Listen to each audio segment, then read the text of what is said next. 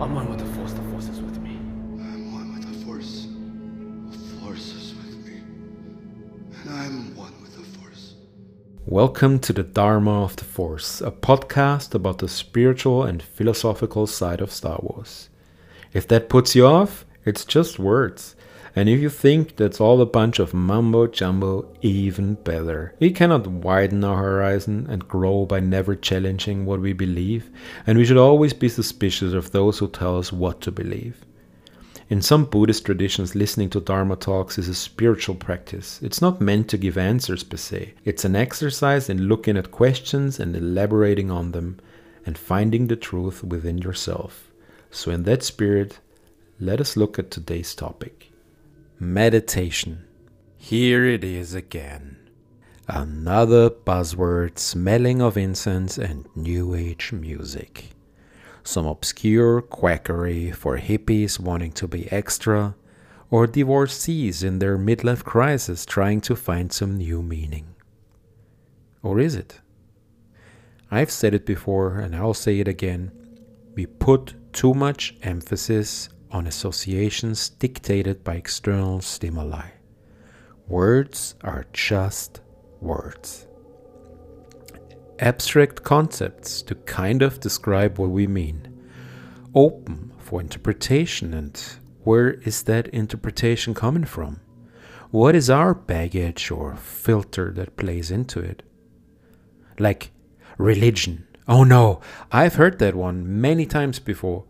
Without religion, there would be no war.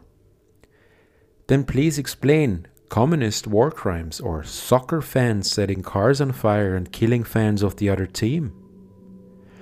The dark side looms everywhere, and we are deeply tribal creatures. There's a saying we never really leave high school. And most people will have taste opinions, and political affiliations according to their tribe, their team. It's often no longer based on your ancestry or geographical location. There are tribes on the internet now, all kinds of tribes. And every tribe has their shamans and gatekeepers. You're not a real fan if you and as good as the sense of belonging is for those who felt left out by conventional tribes, hell, it's amazing for people who have been ignored or marginalized in the past. Just think of the LGBTQ plus or neurodiversity communities. It comes with its own dangers and peer pressure. It's very easy to abuse the us versus them that is so deeply ingrained in all human beings especially for those from, let's say, established communities when confronted with something that challenges their status quo. Etymologically, the Latin word religio comes from observe or venerate, which in itself describes more of a repeated action like a ritual. So it is nothing but a repeated action with the purpose of either showing respect to sanctity or introspection. And in the absence of lived spirituality, the latter manifests itself, in my opinion, in other things. Unexpected things sometimes, like fishing or knitting. Obvious ones like autogenic training, which is nothing but meditation for people who don't like the word meditation or the stereotypical staring out of the bus window while listening to sad music.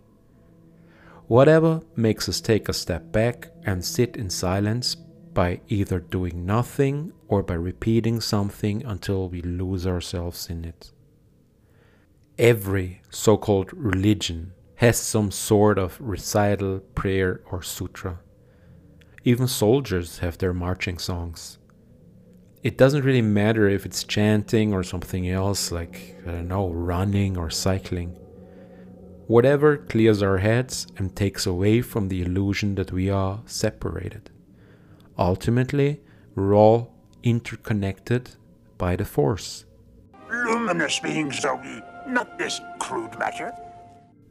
There has been an increase in mental health issues since people started having phones with them at all times to be able to distract themselves and never having to engage with their own thoughts.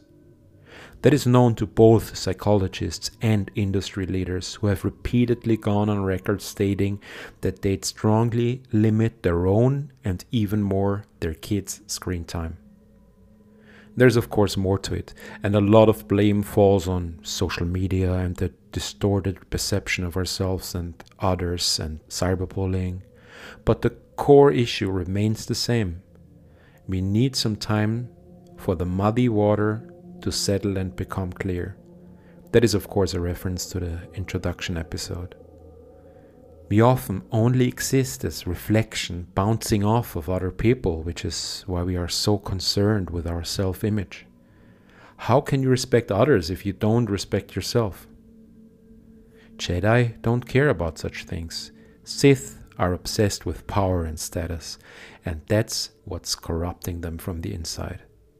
Just imagine every photoshopped selfie made you uglier in real life in some cruel Dorian Gray kind of way. How can you be in tune with the Force if you're not aware of your true self? Distraction is disrespecting your own feelings and thoughts by showing respect, gratitude, and appreciation to others. Even the pillow we use for meditation or the bowl we use to eat by being mindful and in the moment instead of constantly distracting ourselves, we ultimately foster our connection with the living force. I'm not saying we do not need therapy, but I'm saying meditation is self therapy and can help a lot. A time to pause, take a step back, and evaluate your feelings. Confronting fear is the destiny of a Jedi. I've been told by a lot of people, I tried it, but I can't do it. All the thoughts rush at me at once and overwhelm me. And I usually reply, that just shows you're doing it right. It's a bit like going to the gym once saying, I tried, but the weights are too heavy. Start small, build up on it, and create realization and awareness. Meditation is not something to master, there's nothing to gain really. It's more like maintenance for your mind. Your mind will drift and you will be bombarded by thoughts and memories, and it won't always be pleasant. Some people are known to have cried occasionally. The goal is to let go, become an observer, accept everything, see where it leads, but don't cling to it. Read the book, put it back in its shelf. Don't carry it around. Take what you've learned and move on. Some days will be easier, some will be harder, but chances are in the long run it will make you feel as if you unburdened yourself. There's a beautiful, well known Buddhist saying holding on to anger is like grasping a hot coal with the intent of throwing it at someone else. You are the one who gets burned. Don't give people power over you like that. You volunteer to be a prisoner of their anger. What's the point? Same goes for everything else. I'm paraphrasing Zen here. Let that shit go. By just ignoring it, by distracting yourself, you carry it around and the luggage will get heavier and heavier and might burst out at a very inconvenient time. And that's also why I personally either deactivate or don't react to comments on the internet. Either there's nothing to gain from it when there's someone just trying to be funny or a troll for attention, and it says more about them than anything else, really.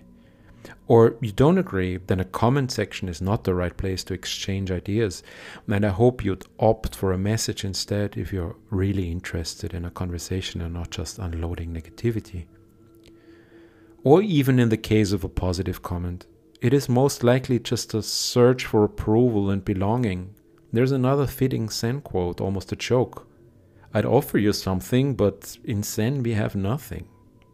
The belonging you seek is not behind you, it is ahead.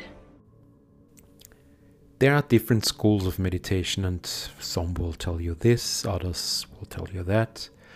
But only on the surface, the core will remain the same. Some things are beneficial, make it easier for you to relax, others are meant to protect you. Not from the dark side, brain melt, or spontaneous human combustion, more like if you're too relaxed and fall asleep, you might fall over and hurt yourself, kind of way. in general, if you can sit cross legged and upright to make it feel as if your head is being lifted up on a string, that's cool. Because if you relax your muscles, you should be able to stay in the same position. If you can't and you have to sit on a chair or lie down, also cool, but the goal is not to fall asleep. You know, in zazen, you can request to be hit with a stick to avoid that. I will do an accompanying episode as meditation guide for those who want to do it. Not try, there is no try. Do it. You can even do it on the train or the bus, unless you're the driver. So, why would the Jedi or the Sith use meditation? When you're in deep meditation, you can feel as if you're somewhat disconnected from your body, which can help with pain management, for example. Or, like I mentioned in the They Fly Now episode, it can almost feel as if you leave your body. I haven't been able to project myself to create yet, the effort would kill me, but in my active kendo phase, I managed to regulate my heartbeat in between fights, which helped me to focus on the fight ahead and not be so out of breath. Also, see Qui Gon Jinn in The Phantom Menace. Okay, he lost after, but uh, you get it. It also clears the mind so when Yoda is unsure what to make of the events unfolding in Attack of the Clones, he meditates on it. Monks and sages of all beliefs have isolated themselves for prolonged meditation to strengthen their minds and connection with the Force. It is what Yoda and also Obi Wan did. In your solitude on Tatooine, training I have for you. In a way, probably also what Luke was meant to have done according to the end of The Force Awakens, but Rian Johnson then in- interpreted it differently and took it somewhere else. But hey, everyone can have moments of doubt. Jesus said. Enlightenment is no final stage, there is no permanence. Enlightenment and insight have to be fostered and maintained. Sticking with the theme of practical applications in my own life, when I got a big back piece tattoo, I learned something else about myself. Maybe TMI, but I've very thick skin on my back, and to make matters worse, I'm extremely sensitive there as well.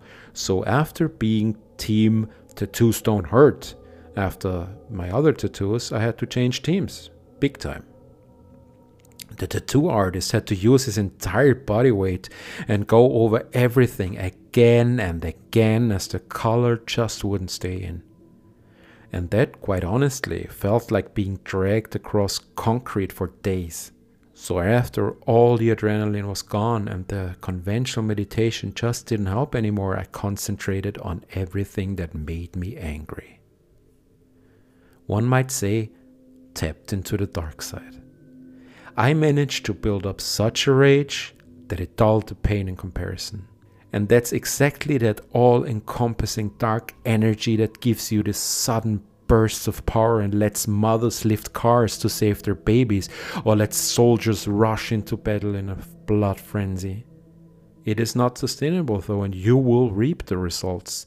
You will quite literally burn out. And there's another word that has often been interpreted wrongly right here karma. Karma is not a beach. Karma is neither hell nor heaven. Karma is the law of causality. Pretty worldly, actually. Every action will have consequences. Be aware of the consequences.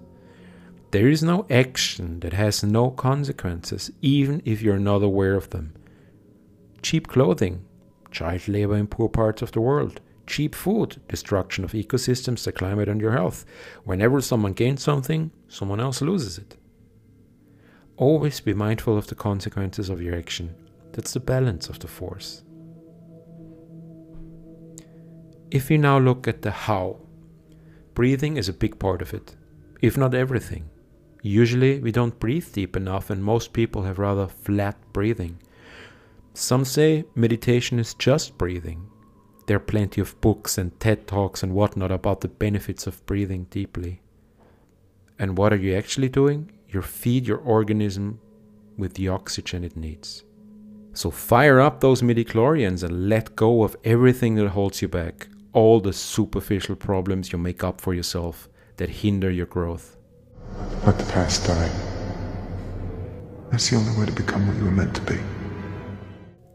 If you're interested, I suggest you head over to the accompanying meditation guide episode where I dive deeper into how to do it.